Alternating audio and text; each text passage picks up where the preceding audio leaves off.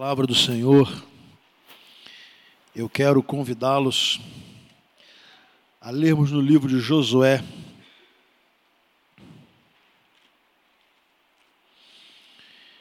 Primeiro livro né, que é considerado histórico, sob o ponto de vista da conquista da terra prometida. Eu quero ler com os irmãos no capítulo 7 do livro de Josué.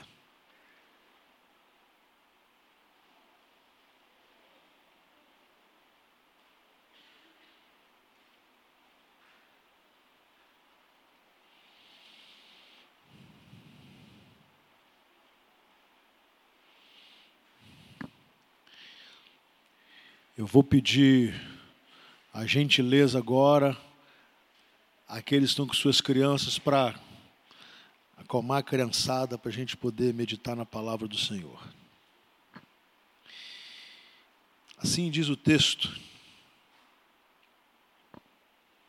Mas os israelitas foram infiéis com relação às coisas consagradas. Acã, filho de Carmi, filho de Zinri, filho de Zerá, da tribo de Judá, apossou-se de algumas delas e a ira do Senhor acendeu-se contra Israel. Sucedeu que Josué enviou homens de Jericó a Ai, que fica perto de Bet-Aven, a leste de Betel, e ordenou-lhes: subam e espionem a terra. Os homens subiram e espionaram Ai. Quando voltaram a Josué, disseram: Não é preciso que todos avancem contra Ai. Envie uns dois ou três mil homens para atacá-la. Não canse todo o exército, pois eles são poucos. Por isso, cerca de três mil homens atacaram a cidade, mas os homens de Ai os puseram em fuga, chegando a matar trinta e seis deles. Eles perseguiram os israelitas desde a porta da cidade até Sebarim e os feriram na descida. Diante disso, o povo desanimou-se completamente. Então Josué, com as autoridades de Israel, rasgou as vestes, prostrou-se, rosto em terra, diante da arca do Senhor, cobrindo de terra a cabeça, e ali permaneceu até a tarde. Disse então Josué: Ah, soberano Senhor, por que fizeste este povo atravessar o Jordão? Foi para nos entregar nas mãos dos amorreus e nos destruir? Antes nos contentássemos em continuar no outro lado do Jordão. Que poderei dizer, Senhor, agora que Israel foi derrotado por seus inimigos? Os cananeus e os demais habitantes desta terra saberão disso, nos cercarão e eliminarão o no, nosso nome da terra. Que farás então pelo teu grande nome? O Senhor disse a Josué: Levante-se, porque você está aí prostrado? Israel pecou, violaram a aliança que eu lhes ordenei eles se apossaram de coisas consagradas, roubaram-nas, esconderam-nas e as colocaram junto de seus bens. Por isso, os israelitas não conseguem resistir aos inimigos, fogem deles, porque se tornaram merecedores da sua destruição. Não estarei mais com vocês, se não destruírem do meio de vocês o que foi consagrado à destruição. Vá, santifique o povo, diga-lhes Santifiquem-se para amanhã, pois assim diz o Senhor, o Deus de Israel. Há coisas consagradas à destruição no meio de vocês, ó Israel. Vocês não conseguirão resistir aos seus inimigos enquanto não as retirarem. Até aqui, meus irmãos. Esse é um texto que vai nos falar de uma derrota. O povo de Israel havia começado a conquista pela cidade de Jericó, uma cidade fortificada, bélica, poderosa. Mas Deus havia dado uma ordem. No capítulo 6, versículo 18, ele diz assim: Quanto a vocês, cuidem para não ficar com nenhuma das coisas condenadas para não acontecer, que depois de as terem condenado, vocês as tomem para si, e neste caso, tornariam maldito o arraial de Israel e trariam confusão a ele. Deus havia prometido uma vitória, mas deu uma ordem de que após a vitória, os, os bens que ele havia proibido que fossem tomados de Jericó, que nenhum israelita tomasse os despojos para si. Houve uma grande vitória. O povo ficou entusiasmado, e aí veio uma segunda batalha, uma batalha bem mais simples contra a cidade de Ai. E tanto foi mais simples que os espiões voltaram e disseram Josué: não precisa todo mundo, não precisa colocar todos os soldados, não precisa o exército todo, vamos pouca gente, porque ali vai ser uma batalha rápida, tranquila, e nós podemos descansar os outros soldados, as outras famílias.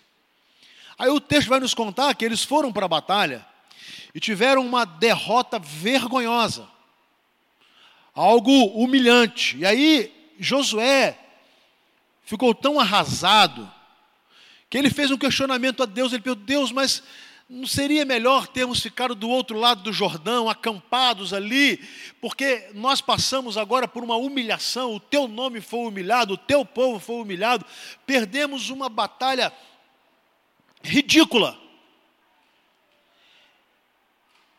É claro que Josué entrou numa, num conflito pessoal, porque ele tinha a promessa de Deus de vitória, de conquistar a terra. E é óbvio que depois da grande batalha de Jericó, uma batalha que na verdade é, Deus deu a vitória com a destruição, a derrubar das intransponíveis muralhas de Jericó. O povo se encheu de entusiasmo, de confiança, e logo depois, uma derrota impensável. Mas quando Josué se dirige a Deus, Deus vai dizer a ele assim: Olha, vocês cometeram e ocultaram pecado. Há famílias em Israel que me desobedeceu. Há bens que estão escondidos nas tendas de Israel. E aí, Deus falou: Não continuarei com vocês, se vocês não eliminarem do meio, não eliminarem do meio de vocês a coisa roubada.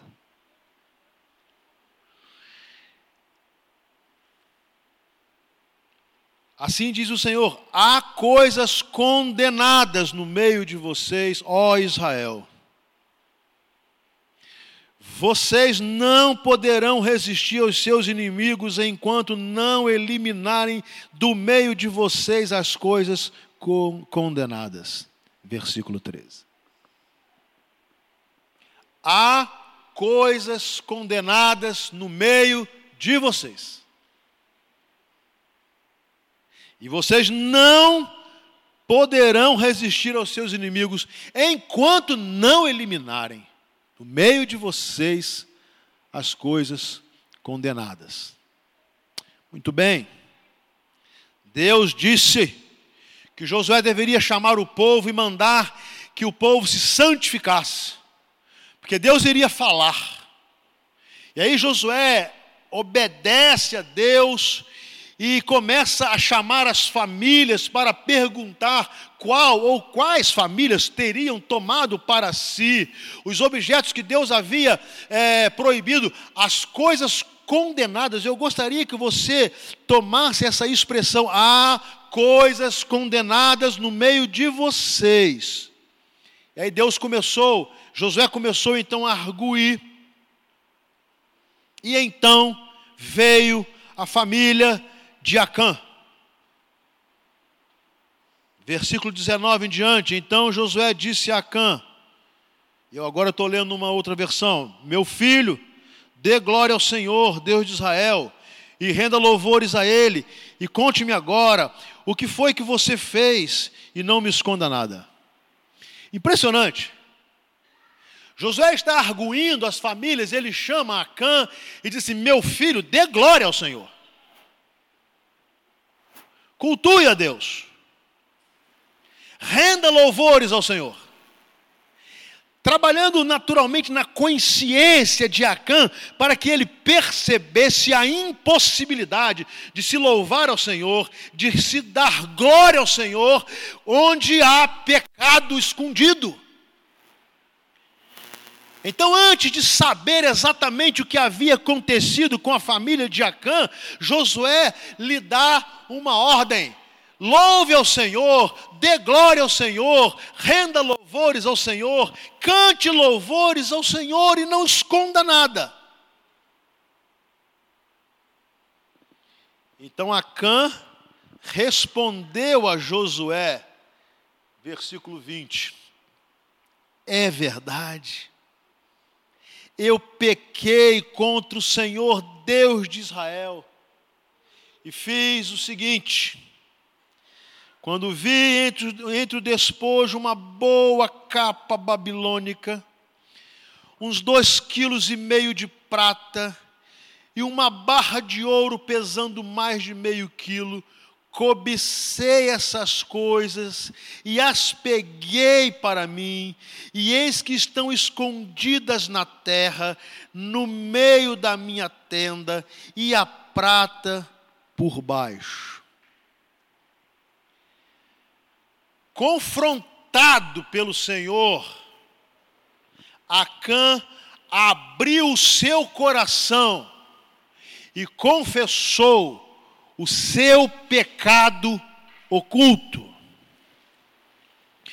O pecado de ter dado um valor sobrenatural àquilo que Deus disse que não deveria fazer parte da vida dos israelitas, ele diz: há coisas condenadas na casa de vocês, há coisas condenadas pelo Senhor na casa de vocês, há coisas condenadas pelo Senhor na vida de vocês, e se vocês não retirarem, vocês não poderão vencer as suas batalhas, e eu mesmo me retirarei do meio de vocês.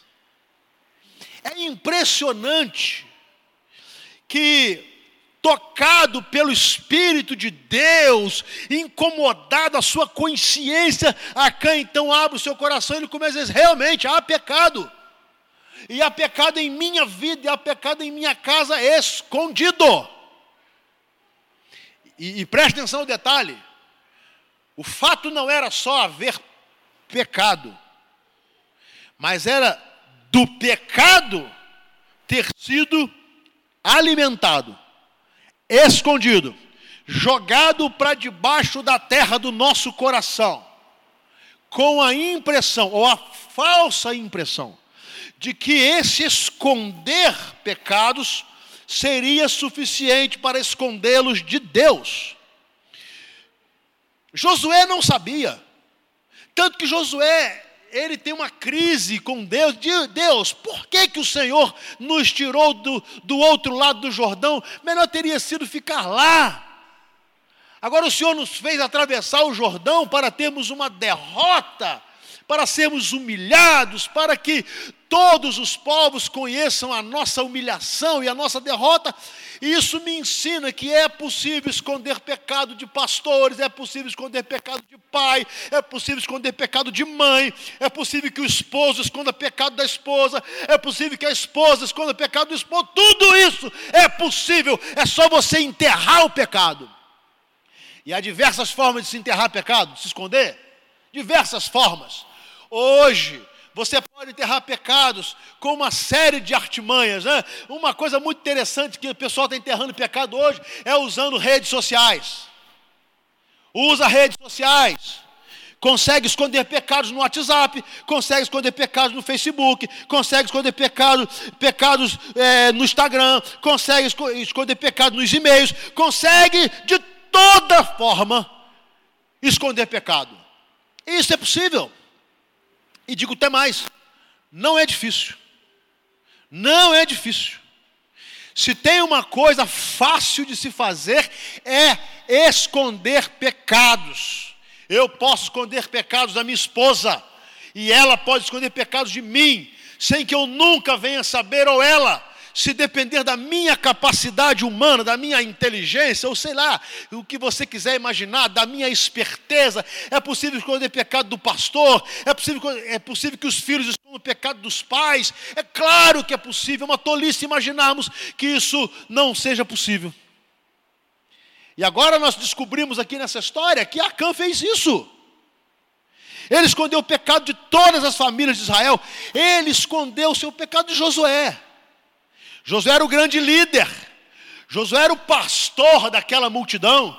Josué era aquele que representava ali agora a nação de Israel e ele escondeu. Então, eu concluo com esse texto que realmente não só é possível, como é fácil. É fácil. Se eu quiser esconder pecado da minha esposa nisso aqui, eu escondo. Facilmente. Aliás, eu vou dizer que isso aqui tem sido uma maldição na vida de casais. Uma maldição.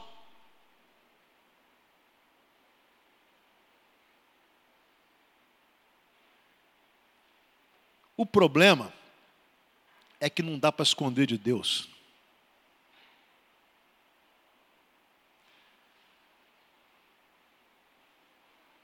Josué não sabia as famílias de Israel não sabiam. A derrota de Israel, é, Josué chegou a pensar até ter sido uma falha de Deus. Ou se ele não pensou isso, ele, o seu ímpeto, a sua decepção fez ele questionar Deus: Deus, por quê?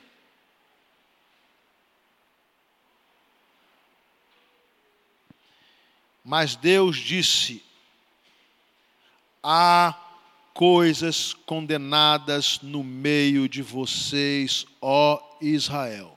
E a consequência: vocês não poderão resistir aos seus inimigos, enquanto não eliminarem do meio de vocês coisas condenadas. Então, primeiro, afirmação de Deus: há coisas condenadas no meio de vocês. Segundo, vocês vão perder. E terceiro, vocês só retornarão a ter vitória se eliminarem do meio de vocês as coisas condenadas. Então, Deus não está falando aqui numa reflexão, Ele está falando numa ação. Ele afirma: há coisas condenadas, esse é o motivo da derrota de vocês, e enquanto vocês não retirarem as coisas condenadas, vocês não voltarão a desfrutar de vitórias. E aí, Acã vai abrir o coração. Ele fala: é verdade, eu pequei contra o Senhor Deus de Israel, fiz assim, assim. Agora, olha só, a cobiça. Quando vi o despojo, uma boa capa babilônica, quando vi uns dois quilos e meio de prata, uma barra de ouro pesando mais de meio quilo, cobicei essas coisas os olhos, a cobiça, como João vai nos falar em sua carta, né? A concupiscência dos olhos. A cobiça. O desejo de ter para si coisas que Deus abomina e necessariamente não tem que ser ouro, não tem que ser prata e não tem que ser uma capa babilônica. Mas pode ser um marido que não é o seu. Pode ser uma esposa que não é a sua.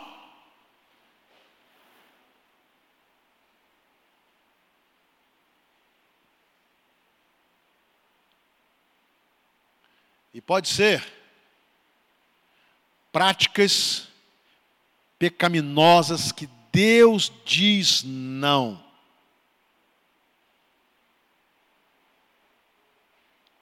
Imoralidade pornografia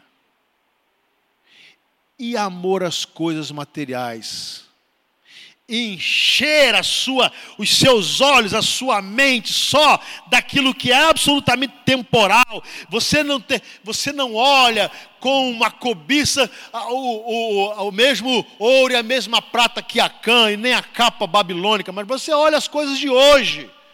São as coisas de hoje que enchem os seus olhos, e o que é pior, muitas delas que levam contaminação para a sua vida, para a sua casa, para a sua espiritualidade. Meus irmãos, nós temos que reconhecer, nós precisamos confessar, nós precisamos declarar diante de Deus que esse negócio de rede social não tem nos permitido nem mais orar, nem mais ler a Bíblia, nem mais meditar, nem mais conversar com o esposo, com a esposa, com os filhos. Nós não conseguimos. Sabe por quê? Porque nós enxergamos enchemos a nossa vida com tudo o que isso nos oferece e muitas coisas positivas e boas, mas nos, nos é, é, alienamos de tal forma que Deus não tem mais lugar, as coisas sagradas não têm mais lugar, o culto não tem mais lugar, a adoração não tem mais lugar, as ofertas não têm mais lugar, o nosso tempo não tem mais lugar, a nossa devoção não tem mais lugar, não há mais nada que nós possamos dizer, Deus, isto aqui é santificado ao Senhor. E Acã vai dizer assim: Olha, eu cobicei, os meus olhos brilharam, eu desejei, eu amei, ainda sabendo que Deus havia dito não.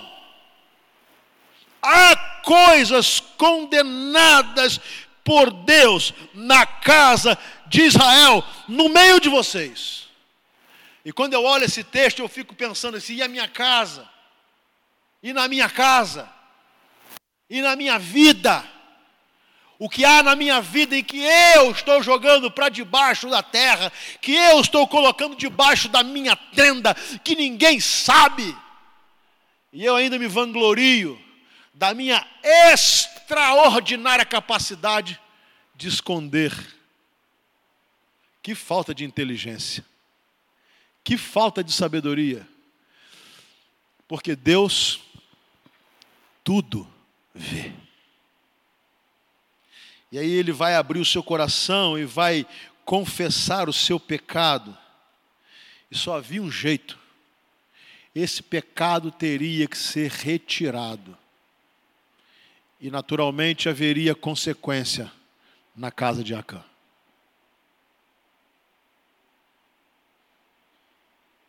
Meus irmãos,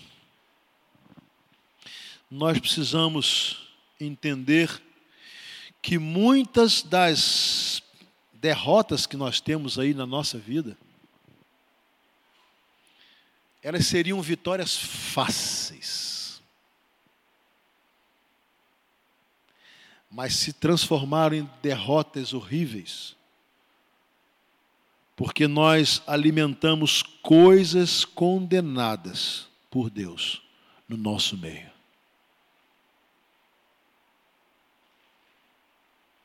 É impressionante. Ontem, estava em casa e recebi um telefonema de um pastor. E ele queria, perguntou se eu poderia ceder para ele um esboço de um sermão meu, que eu preguei lá em Magé, lá em Piabetá. E na nossa conversa, ele perguntou assim: o senhor está muito ocupado agora? Eu falei, não, eu tenho tempo para você. E ele começou a abrir para mim as angústias do ministério. Ele falou assim: o que está havendo? A gente prega, prega, ensina, e as igrejas continuam com infidelidade conjugal. Os jovens continuam mantendo relação sexual ilícita. Agora está na moda trazermos para dentro do conceito da igreja práticas homossexuais.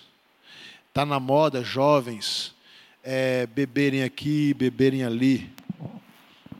Está até na moda jovens fumarem maconha. Está na moda marido trair mulher e mulher trair marido. E tem outra coisa: ninguém pode falar nada. E o que é pior, a gente esconde e às vezes com o apoio dos pais, vai escondendo, ou do esposo da esposa vai jogando para debaixo da terra. vai jogando para debaixo da terra e vai dizendo assim: ninguém sabe, ninguém está vendo, ninguém viu. Que tolice. Deus vê.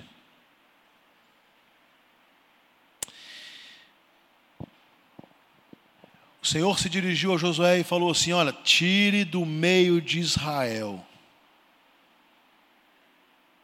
o pecado.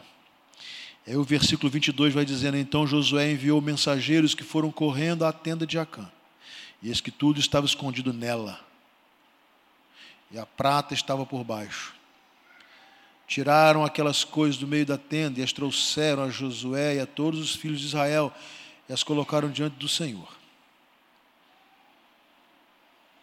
Então Josué e todo Israel com ele pegaram a Cã, filho de Zera, e a prata, a capa, a barra de ouro, os filhos e as filhas dele, os seus bois, os seus jumentos, as suas ovelhas, a sua tenda e tudo o que ele tinha, e os levaram para o vale de Jacó. José disse a Cã: Por que você trouxe esta calamidade sobre nós? O Senhor hoje trará calamidade sobre você. E todo Israel apedrejou. E depois de apedrejá-los, ainda os queimou. E levantaram sobre ele um montão de pedras que permanece até o dia de hoje. Assim o Senhor apagou o furor da sua ira. Por isso aquele lugar se chama o Vale de Acor, até o dia de hoje. Parece duro demais. Houve morte na casa de Acã.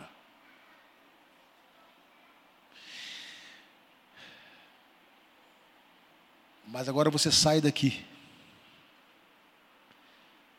E você vai à carta de Paulo aos Romanos. E você vai ler Paulo dizendo: o salário do pecado é a morte. Meus irmãos,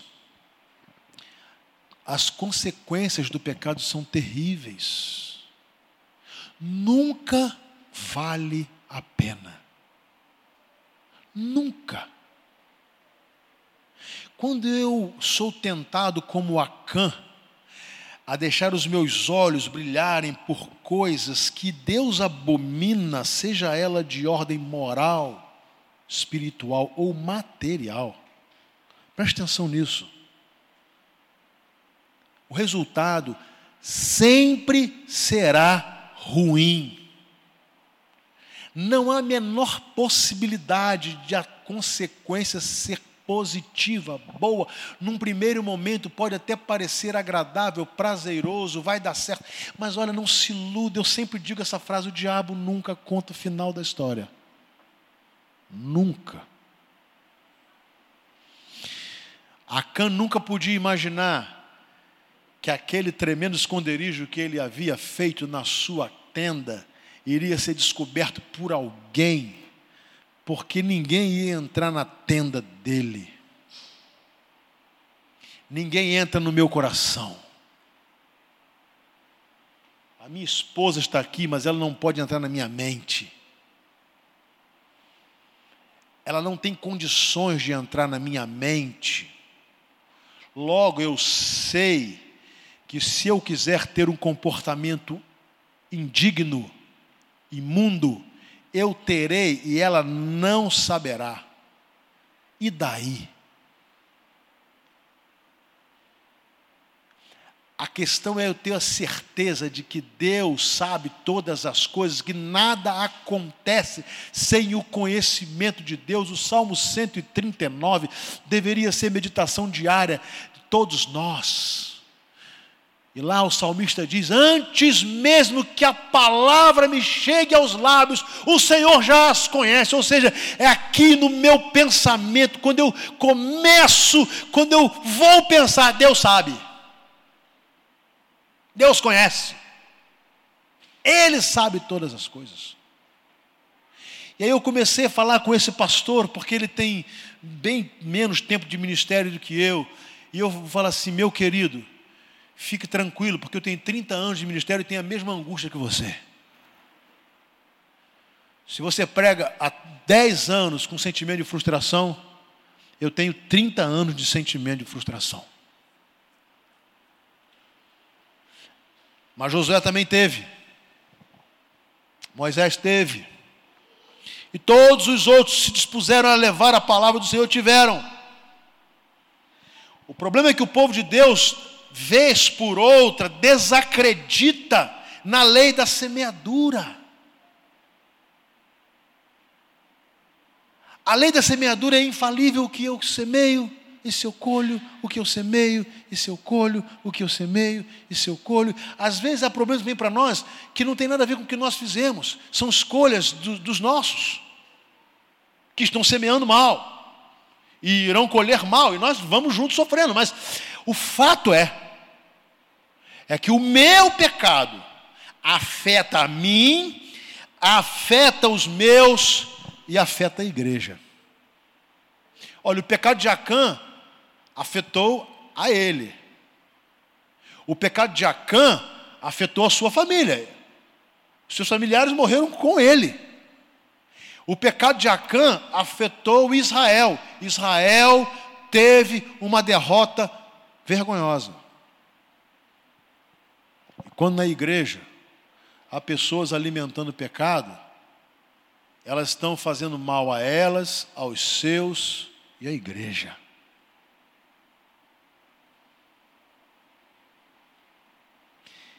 E muitas vezes a igreja sofre, perde batalhas.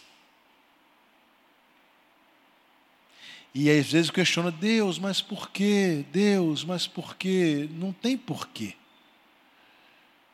Existem fatos, pecados escondidos. Há coisas condenadas no meio de vocês.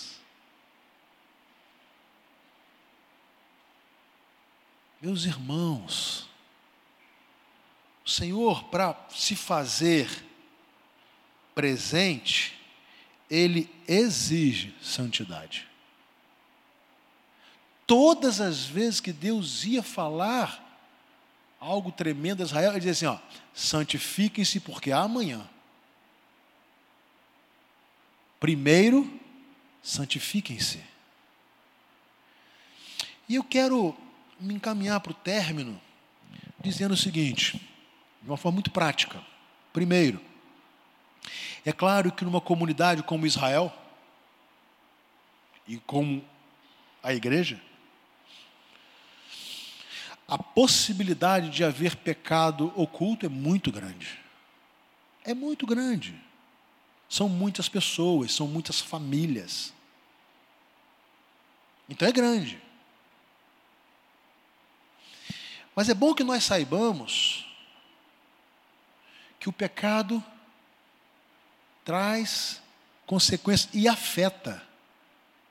E não afeta só você que está escondendo o pecado nem mesmo só a sua família. Afeta a igreja, afeta o reino, afeta o evangelho. Porque Deus não se propõe a atuar onde não há santidade. É por isso que a palavra nos estimula a confessarmos nossos pecados. Deus sabe da nossa fraqueza. Ele sabe que, ainda que não queiramos, muitas vezes pecamos. Por isso que ele diz: Isso eu vos escrevi para que não pequeis. Porém, se alguém pecar, temos um advogado junto ao Pai, Jesus Cristo o justo.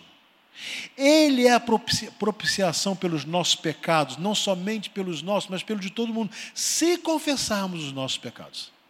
Ele é fiel e justo para perdoar os nossos pecados e nos purificar de toda injustiça.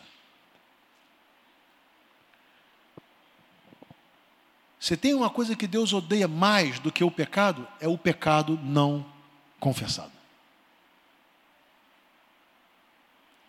Porque quando eu peco e escondo, eu demonstro o meu caráter duvidoso. Eu demonstro ser uma pessoa de coração endurecido para Deus. Talvez, meus irmãos, esteja na hora, graças a Deus, não vai ter apedrejamento, fique tranquilo. Ninguém vai queimar ninguém. Nós estamos num outro tempo, é da graça, mas olha só.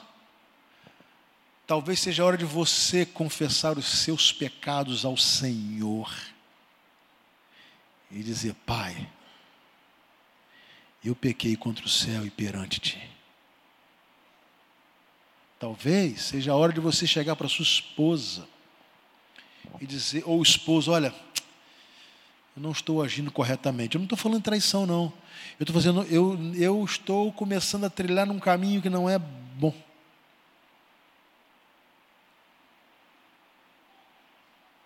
Casais precisam, devem ser eternos namorados.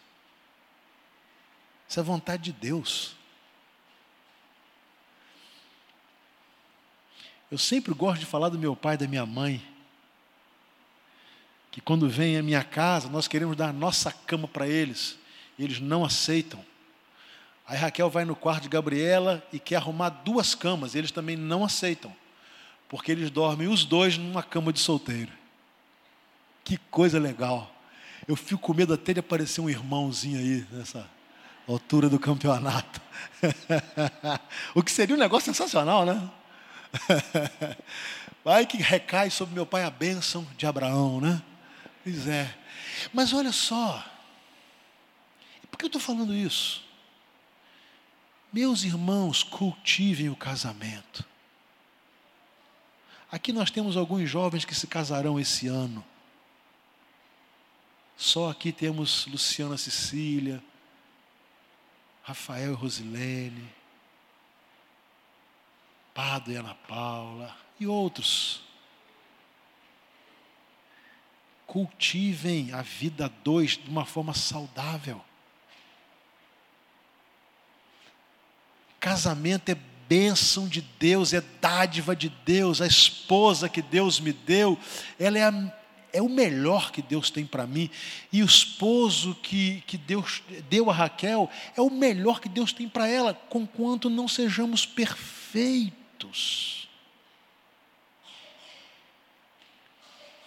Mas se eu alimento na minha mente qualquer possibilidade de haver para mim alguém melhor do que Raquel, eu estou caindo no erro de Acã.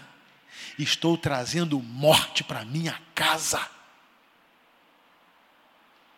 Estou atraindo morte para minha casa, para minha família e para minha igreja. Jovens queridos, nesse mundo perdido, falar com vocês de pureza sexual parece uma mensagem do século XV. Que seja. Mas é isso que Deus ensina é o que ele exige, porque qualquer coisa diferente disso é permitir coisas condenadas ao Senhor.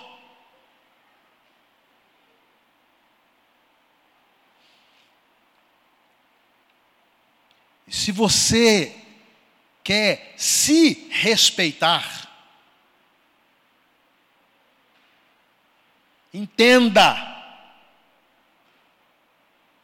que se a pessoa que está com você não respeita isso, ela não te respeita.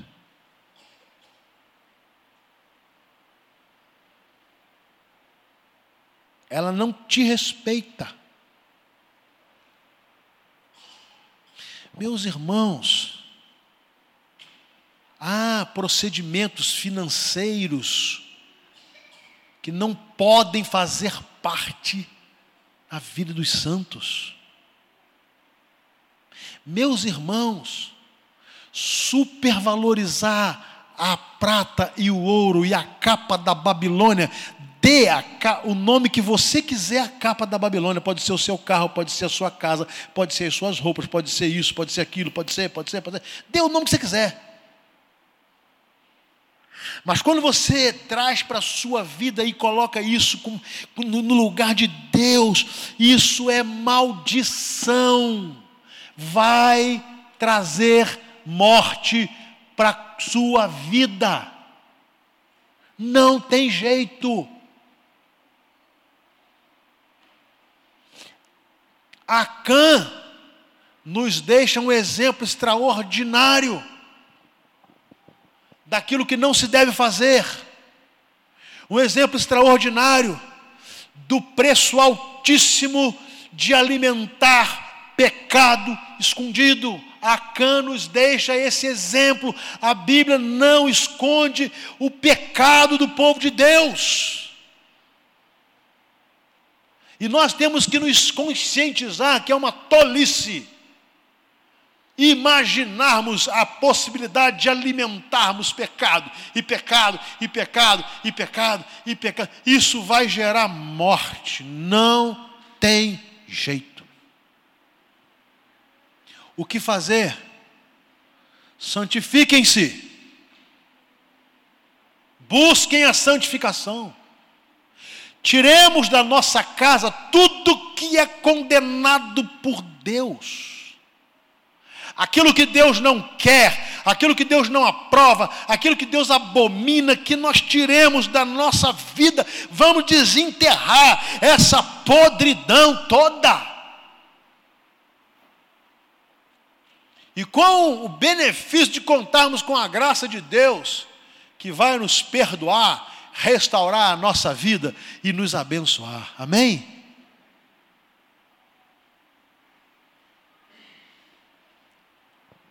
No entanto, a outra opção é a opção muitas vezes escolhida pelo povo de Deus: continuar, continuar, continuar. Aí, Deus é categórico: não continuarei com vocês, se não eliminarem do meio de vocês a coisa roubada, a coisa cobiçada, o pecado escondido. Deus é enfático. Eu não continuarei. Eu não abençoarei vocês. Eu deixo de ter compromisso com vocês. É assim. E, e por fim,